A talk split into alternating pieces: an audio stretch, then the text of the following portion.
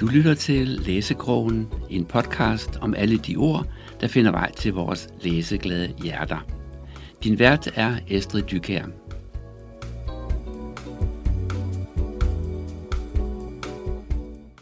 Velkommen til Læsekrogen, og velkommen til en helt ny sæson efter en dejlig lang sommerferie. I dag er det øh, dig, Flemming, der er alene med mig i studiet, og øh, vi skal ikke tale om én bog, vi skal tale om mange bøger. Vi skal tale lidt om de bøger, vi har fået læst hen over sommeren, og derfor også de bøger, vi skal øh, tale om øh, i efteråret i, øh, i vores nye, helt nye, sprit nye sæson af Læsekrogen, som vi glæder os meget til at tage hul på. Vi skal vidt omkring. Vi skal snakke om øh, klima, vi skal have nogle børnebøger, vi skal have nogle øh, noveller, øh, og så skal vi have nogle slægtsromaner og historiske romaner. Så det er noget af det, vi skal tale om i dag, og lidt om øh, glæden ved at læse. Så øh, velkommen til dig, Flemming. Det var tak have. og, øh, og tak fordi du gider at være med til at snakke om, øh, om læsekrogen, og hvad det er, vi gør her. Fordi selvom det som regel er mig, der siger en masse til vores gæster og laver interviews, så sidder du jo faktisk næsten altid med øh, Ja, i studiet. og jeg har fingeren på knappen. Det er dig, der har fingeren på knappen, Ja. og det er dig, der skruer ned, når jeg har snakket for meget og for længe. Og så kan du lige slukke for lyden. Men øh, tak, fordi du vil være med i dag. Og øh, lad os da bare komme i gang med øh, en helt ny sæson. Ja, det gør vi. Ja. Ja. Altså, vi plejer jo at sige, at læsekrogen, det er alle de ord, der finder ind til vores læseglade hjerter. Og det er jo det, det handler om. Ja, det er jo det, det handler om. Uh, uanset hvad du læser, så bliver du på en eller anden måde påvirket af det, du læser. Ja, det gør man. Man siger jo, at når man starter på en bog, hvis uh, man efter tre sider ikke synes om bogen, så skal man lægge den til side og starte på en anden. Ja, der er nogen, der giver det mere. Jeg giver det 20 sider, som regel. Ja. Ja. Men det er ikke særlig tit, at jeg lægger bøger fremme, fordi Nej. som regel er der jo en grund til, at forfatteren har skrevet bogen. Ja, og det er også derfor, jeg, jeg, det er der, jeg vil hen. Fordi du kommer jo til at læse, det er jo dig, der styrer det her. øh, du kommer jo til at læse rigtig mange forskellige forfattere. Ja, det gør Og, jeg. og det kan jo ikke nytte noget, du siger, jamen jeg vil gerne læse dig, og så lægger du ham til side, eller hende til side, efter tre sider. Du bliver nødt til ligesom at gå ned og se, hvad er der egentlig i det her? Ja. Og det er jo ligesom, hvis man starter på en øh, spændende film, Mm. og så synes man, ah, den er altså ikke ret spændende, men så giver man den en chance alligevel. Ja. Og måske kommer der noget op til overfladen, som også berører en selv. Det er rigtigt. Nogle af de bøger, vi læser i læsekrogen, er jo så lige lidt mere øh, tidskrævende end bare en film, der måske var halvanden time, fordi vi har jo haft nogle, nogle gode, tykke bøger med.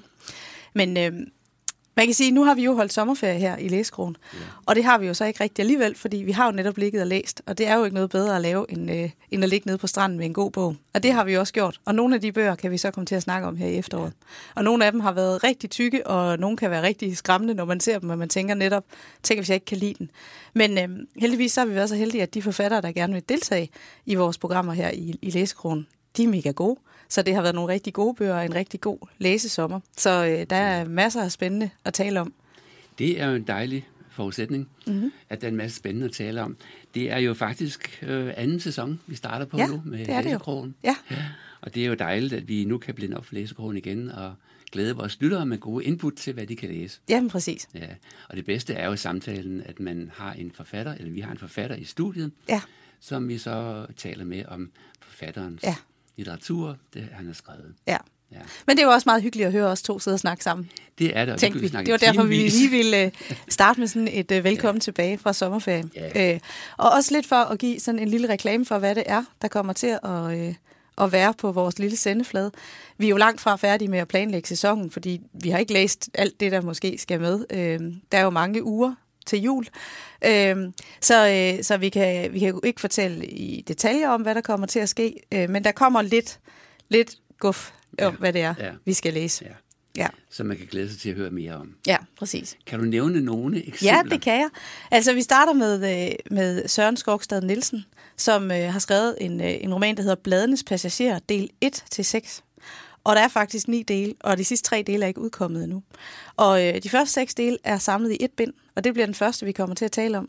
Og øh, det er simpelthen en rigtig god bog, for nu bare at sige det som det er. Den er, øh, den er spændende, den er lærerig, og den er velskrevet.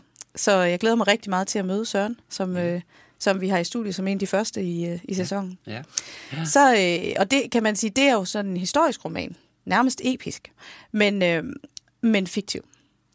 Så har vi så en anden øh, dygtig forfatter også, som hedder Anne Hjelmsø, som har skrevet en slægtsroman, der hedder Med tiden. Og den tager faktisk udgangspunkt i hendes øh, forældres liv øh, da de møder hinanden som ganske unge øh, under besættelsen, og så øh, hvordan de lever sammen eller hver for sig, fordi de går hele tiden og venter på, at den der krig skal slut, og så slutter krigen, og så følger man dem faktisk op til, øh, til deres livsafslutning. Og, øh, og den var, øh, det var en rigtig god læseoplevelse. Når man har fat i sådan en slægtsroman, så kan man jo nogle gange tænke, skulle det her have været ud til alle, eller er det i virkeligheden bare en familiekrønike, som I skulle have fortalt derhjemme? Og det her, kan man sige, det kunne jo have været begge dele, men her er det faktisk så relevant, øh, selvom det er jo egentlig en, en fin lille familiehistorie, og den kunne sagtens bare have været en familiehistorie, de havde fortalt. Men det bliver gjort så godt, og der bliver givet så mange øh, tidstypiske eksempler, så bogen bliver fængende og øh, nærværende og relevant at læse, og, øh, og man bliver egentlig lidt taknemmelig for at blive inviteret ind i, øh, i den families liv. Så den skal vi også tale om, jeg har øh, også Anne sat stævne i øh, mm. en episode ja. til læsekrogen. Nu er slægtsromaner, det er jo virkelig et spændende øh, projekt slægtsromaner. Ja, det er det. Og det er jo ikke ukendt for dig som forfatter heller. Nej, det er det ikke. Og man kan sige, jeg har jo selv skrevet noget, der er en slægtsroman, men hvor det er mere fiktivt, hvor jeg så har trukket nogle ting ind. Og man kan sige, hvis jeg nu havde læst uh, Annes bog, inden jeg skrev min første roman, To Liv, så kunne det da godt være, at jeg var blevet inspireret mm. til visse scener derfra, og man tænkte, var det sådan, det var? Eller, altså, fordi der er mm. mange af de her ekstremt tidstypiske ting, som uh, man kan sige, man kunne være kommet let til researchen ved at læse den bog, uh, før jeg havde skrevet min roman. Det kan jeg jo godt lide også, uh, altså med hensyn til tidstypiske typiske, fordi jeg, jeg er vokset op i 50'erne. Ja. Og var ung i 60'erne også, og der har jeg haft meget glæde af at læse dine bøger, for eksempel, altså, mm. hvor, det, hvor man, gud, det kan jeg godt genkende det der. Og, ja. ja. sådan var det jo også. Og, Ja, og for mig, der er så en, en lidt yngre generation end dig, Flemming, kan vi godt øh, afsløre, så, øh, så er det jo en, en læring og en åbning til en verden, som jeg måske ikke altid har forstået, nemlig mine forældres øh, opvækst og ungdom, mm. hvor man altså, du ved, man siger altid, at det, det var meget billigere, det var meget bedre, og du ved, ja, der var længere til skole, og alt muligt. Skolen var bedre, og alt muligt. Det siger man altid om, dengang man selv var barn. Og det har jeg jo hørt mine forældre fortælle om. Øh, men i meget sådan uspecifikke detaljer. Det har været mere sådan, hvor man tænker, ja ja, du overdriver mor. Du havde altså, der var ikke 8 km til skole, og din, du cyklede ikke på en havelåge, og der var ikke 8 meter sne. Sådan er det bare ikke. Men når man så læser det fra nogle andres perspektiv, så er der en, en hel masse genkendelse, men der er jo også nogle af de dilemmaer, som vores, altså min forældres generation har stået i, som man slet ikke har kunne forstå, før man får den her indføring via skønlitteraturen og siger, Nå, var det virkelig, var det så småt med pengene, eller gjorde man virkelig det der med at tage ud og danse? Fordi for eksempel den tid, man har øh, til at gå ud og lave sjove ting nu, er jo reduceret kraftigt af alt vores skærmforbrug. Dengang, øh, hvor folk ikke havde fjernsyn, så sad man jo ikke derhjemme aften efter aften og glodede. Man lavede måske noget mere ude i kulturlivet. Eller hvis man sad, så man kiggede ikke på en skærm, så lavede man måske noget håndarbejde eller ja, vi, et eller andet. Vi hørte radioteater. Ja, præcis. Og der er jo nogle af de ting, som man, man kan i dag blive sådan helt fascineret og sige, nej, har folk virkelig siddet og givet og, og øh, altså lave håndlavet, hjemmelavede mm. julegaver, eller så har man broderet en klokkestreng til et, et hvert anledning nærmest. Øh, og hvorfor gjorde man det? Jamen, man havde jo mm. tiden til det. Selvom det tager frygtelig lang tid at lave det. Øh, og, og kræver fuld koncentration, for du kan ikke sidde og brodere efter et mønster, mens du ser fjernsyn. Det, det går ikke. Du går i hvert fald glip af, hvem der gjorde det i krimien. Eller også så får du syet noget forkert. Men det er jo en helt anden kultur, og det glemmer vi ja, tit i hverdagen. Men, men sådan en, anden... bog kan få en ført ind i den der verden. Det er nok, ja. Det er også en anden kultur, fordi der er sket noget undervejs. Ja, ja. Ikke? Nu, nu bliver alt sådan noget, det bliver lavet i Kina, vi kan købe det ja. for to kroner et ja. sted. Uh, og så har man ikke tid til at lave det selv, Ej. eller lyst til at lave det selv. Men her forstår Men det, man hvorfor. Ja. Og det samme med, at man tager noget arbejde med hjem. Jamen her i med tiden, der er det jo noget med nogle, nogle øh, hun er i en, en, en guldsmedforretning, så det er noget med nogle perler, der skal trækkes om, mm. og man mm. tænker, hvordan i alverden, gud, det har man gjort. Nu er det jo sådan, hvis en perlekæde går i stykker, så siger folk, nå, pyt ud med den, jeg køber ja, en ny. Ikke? Ja. Så, ja. så det har i hvert fald været en, øh, en spændende læseoplevelse, ja. og sådan en af de der øh, øjenåbnere, hvor man tænker, nå okay, der fik jeg alligevel lige et lille, mm. et lille indblik i. Og det er fordi slægtsromanen bliver sat ind i samtiden. Ja. Altså i, man ser sådan lidt ovenfra, ja. og kan alligevel se nogle tråde ud. Ja, præcis. I stedet for, hvis din mor fortæller, ja, vi, vi gik ud og dansede. Og så er det typisk en enkelt episode. Ja. Det er meget tit, så er det jo enkeltstående det episoder, man hvor man tænker, om det var måske kun den ene gang, eller det var ja. måske det, der står lysende klart i erindringen. Øhm, ja. Og så synes jeg jo, for sådan, for sådan en som mig, der ikke længere har mine forældre, så er det jo dejligt at kunne læse om nogle mm. andres øh, oplevelser. Ja. Øhm, så kan jeg få et indblik i postumt, hvad det var, min mor måske har, har levet i. Så er der jo noget andet, vi også skal have fat i, og det er sådan to små temaer. som, øh, som jeg øh, synes måske bliver lidt overset i, øh, i litteraturen. Det ene det er sådan noget, der hedder klimalitteratur, og øh, det er vi jo nødt til at tale om, fordi øh, vi skal forholde os til det, og vi skal blive bedre til at passe på det. Og, øh, og der har vi, øh, der har vi øh, kontakt til en, der hedder Torben Mathiasen, som har skrevet en thriller, hedder det faktisk, der hedder Mali. Øh, og det er en, øh, en thriller fra lige efter det hele er gået galt. Og jeg kan godt sige, at Danmark er blevet rigtig, rigtig koldt og rigtig, rigtig farligt sted at være. Og der bor ikke ret mange mennesker, for de fleste er flygtet. Øh, og så vil jeg ikke sige så meget mere om den lige nu, men det er en... Øh, et eller andet sted sindsoprivende øh, roman. Man skal ikke læse den lige inden sengetid, for det er faktisk ikke en særlig rar tanke. Og hvis man så kobler den op med en anden, øh, som også har været øh, indstillet til Nordisk Råds litteraturpris. Ham får vi ikke i studiet. Han bor på Island, og øh, hans dansk er ikke fantastisk. Men den hedder Tiden og vandet. Og, øh, og det er en roman, som jeg man ikke kan undgå andet end at koble op med Mali, for det er faktisk en, der beskriver øh, teoretisk, hvorfor er det, øh, vi kan ende der, og det faktisk ikke er urealistisk, at det kommer til at gå, som det går i den der roman, øh, Mali. Og det kan godt være inden for vores børns eller børnebørns livstid, at det sker. Øh, og det synes jeg faktisk er, er vigtigt. Og hvis man ikke gider at læse bøger, og man synes, at klima er uinteressant og sådan noget, men man lover sig selv, at man godt vil forholde sig til én bog og et tema, så skal man læse en af de to der. Fordi så får man måske et andet billede, og så begynder man måske at tage det en lille bitte smule mere seriøst.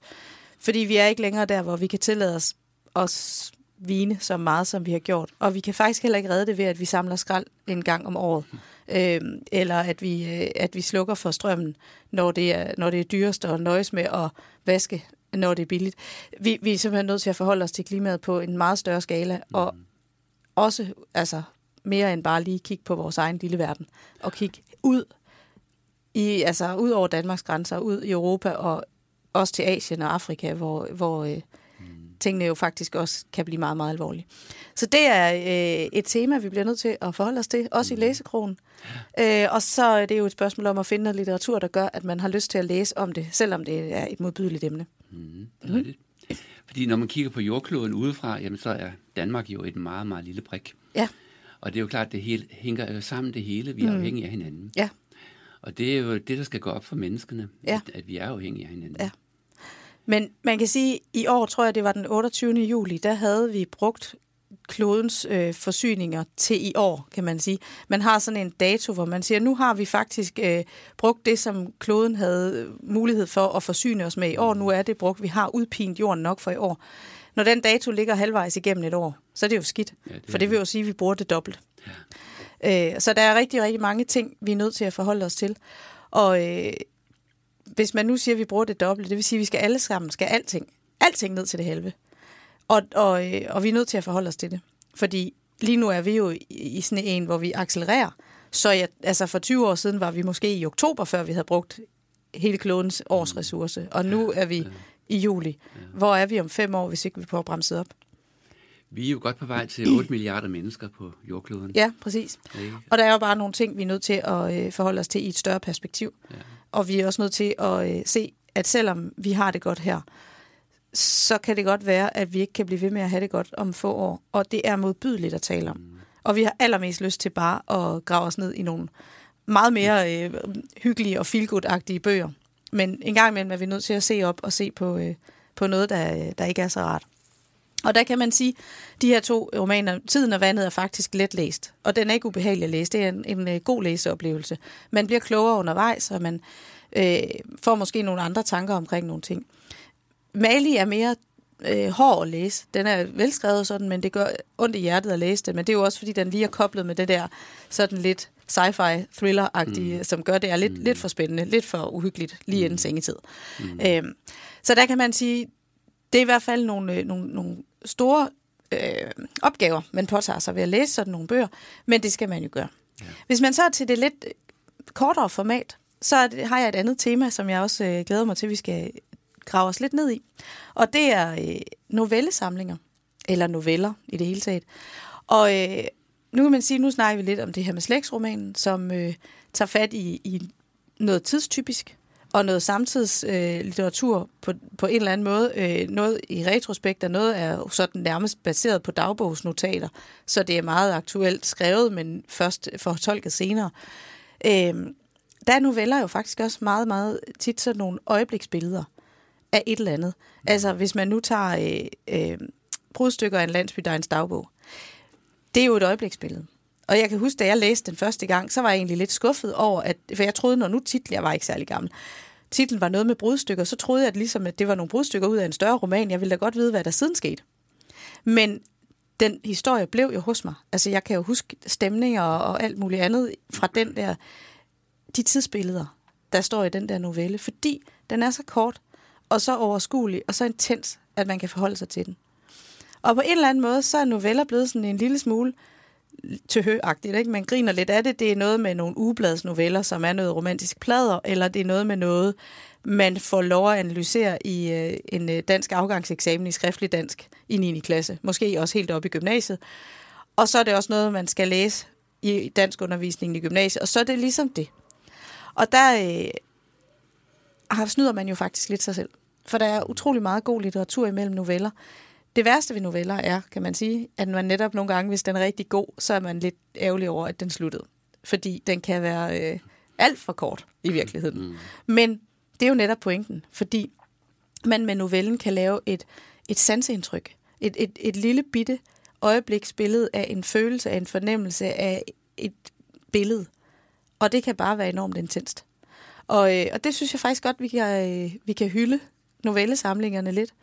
Øh, og der er en fantastisk masse. Og hvis man bare tager fat i nogle øh, sådan samtids- og nutidige samtids øh, novelle samlinger, så har jeg fat i sådan en, der hedder Amerikansk Olie af Sten Langstrup, som er nogle meget sådan, øh, altså det foregår i København, og de er meget, sådan, de er meget intense. Det er en novellesamling, hvor der faktisk også er nogle af novellerne, der hænger sammen. Øh, jeg ved ikke, om vi kan lokke Sten med ind i læsekrummet, men vi kan i hvert fald godt få lov at fortælle om hans, øh, hans bøger. Det tror jeg ikke, der er nogen forfatter, der er ked af. Og, øh, og den der øh, novellesamling, det er en af den, hvor der er nogle af novellerne, der bare krøb under huden og kommer til at sidde der. Man kan sige, jeg har været der engang. Jeg har, jeg har siddet på den der, øh, eller i den der situation, ikke som mig, men øh, formidlet via litteraturen. Mm. Så havde vi øh, faktisk sidste sæson, der havde vi Modersmålselskabet inde og tale om en helt anden bog. Men han havde også en novellesamling med, og øh, den hed Stilhed før storm. Og det er også en, øh, en, en fin øh, nutidig samtids øh, novellesamling, som er rigtig, rigtig god, øh, med nogle meget små, fine øjebliksbilleder af noget, man sjældent gider at beskrive i litteraturen, nemlig hvad der foregår inde på kontorerne, for eksempel øh, stillhed før storm er tolket på mange måder. Det kan være stillhed før hesten skal aflives, fordi det er sådan en vemodig, når man skal, nu skal vi have en traktor i stedet for hesten. Det er så nogle, ligger nogle år tilbage. Øh, og så den der stillhed før storm, nu skal vi ind og fyre nogen. Øh, hvordan føles det lige der? Og forskellige andre temaer. Så, øh, så det er også en, en, vi kan dykke ned i. Og, øh, og hvorfor er det, jeg synes, det er så vigtigt? Jeg, jeg var jo selv med til at skrive en novellesamling under corona. Øh, den hed Hvor du er. Og, øh, og det var en, en fantastisk øh, oplevelse at skrive den, fordi vi havde relativt kort tid til det. Vi havde fem uger, det var den første nedlukning. Og så var vi øh, ni forfattere, og vi skrev alle sammen en novelle, øh, som var lige præcis skrevet der, hvor vi var lige der. Og da man så læste den igennem senere, sådan to-tre år senere, så sad man og sagde, det er alligevel utroligt så mange af de tematikker, de ni forskellige forfattere har fået fat i. Så på en eller anden måde, så bliver den et vidnesbyrd. Hvis alt andet er glemt, og vi er færdige med at følge BT's liveblog, øh, så når alt andet er glemt, så vil vi stadigvæk have det her vidnesbyrd i novelleform. Mm. Måske var der ikke nogen, der gad skrive, læse en hel roman, men man kan godt lige læse en enkelt novelle en gang imellem og sige, ja, det var sådan, det var. Og lige sådan, når vores børn skal øh, fortælle deres børn, det der corona, hvordan var det, I oplevede det? Jamen, det var noget i den her stil så kan man tage fat i sådan en der. Så jeg synes, noveller, det, øh, det bliver noget spændende noget mm-hmm. øh, at tage fat i. Ja, helt mm-hmm. sikkert. Ja. Øh, nu snakker vi lidt om, øh, at man får nogle gode tip til at læse noget. Og ja. Det kan både være noveller, det kan også være litteratur. Vi havde jo Hanne Petersen, ja. øh, bibliotekaren, ja. i studiet. Ja. Det kunne være, det var en god idé at få besøg af en bibliotekar igen. Det kunne, det kunne meget vel være, at vi får ja. øh, en bibliotekar ja. ind på besøg igen, og måske også en, en bogblogger. Vi havde jo også en, øh, en bogblogger inde. Det havde vi også, ja. Øhm, ja. Så det kan sagtens være. Ja. Ja. Og jeg tror, vi kommer også til at se nogle flere forskellige uh, temaer i løbet af sæsonen. Så øh, vi har jo ikke lukket vores planlægning endnu. Så hvis der nu skulle være nogle lyttere derude, der tænker, okay. der er lige et emne, I har overset, eller det her kunne jeg rigtig godt tænke mig mm. at, at beskæftige mig med. Eller måske en forfatter, der siger, det der, det, det, det lyder da rigtig hyggeligt der i Helsingør. Så vil jeg da mm. godt lige sende en bog og komme op og, ja. og fortælle lidt om den. Ja. Så er man jo velkommen til at skrive. Fordi der er også de øh, typiske historiske romaner. Ja. Det må vi heller ikke komme ind på lige nu, men øh, vi har kommet ind på slægtsromaner, ja. og, og, vi har kommet ind på klimaromaner ja. som tema, ja. og noveller. Ja. Men så er der også de historiske romaner, som lidt øh, tidligere. Ja øh, som ligger før øh, vores øh, Ja, men der har man jo sådan en som Bladenes Passager, men vi har også et par stykker, vi øh, måske skal have ind og snakke ja, om det. det kunne godt være. Øh, det kunne også være, der kommer en lille krimi med. Det, øh, det ved man ikke. Øh, der kommer helt bestemt øh, en, øh, en børnebog, fordi øh, vi havde ja, jo i sidste sæson, der havde vi jo en, øh, en roman, der hed øh, Ni måder at få børn på, og øh, der, har, øh, der har hun jo så skrevet den samme forfatter. Øh, hun har skrevet øh, syv måder at spise på. Og, øh, og den skal vi øh, også tale om, om ikke ret mange afsnit. og det er jo faglitteratur for ja, børn. Ja, det er faglitteratur for børn, ja. Og det er rigtig spændende. Ja, ja. Øh, jeg tror også måske, vi kan risikere, at vi kommer forbi Grønland på en, på en eller anden måde. Så, øh, så der, der bliver meget at se til. Ja, det, det bliver et, øh, et travlt og rigtig godt øh, ja. efterår, vi går i møde. Så det kan vi alle sammen glæde os til. Mm-hmm. Ja. Ja. Skal vi sige, at det var vores introduktion til anden jeg, sæson Jeg tror, det er fordi jeg har en hel masse bøger liggende her, jeg skal læse. Så, ja, du har nok at lave. Jeg har nok at lave, og øh, ja, ja, jeg glæder mig bare til at komme i gang.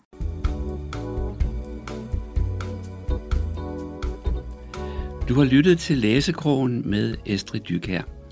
I teknikken sad Flemming Vestergaard. Følg med på læsekrogen.dk eller find os på Facebook.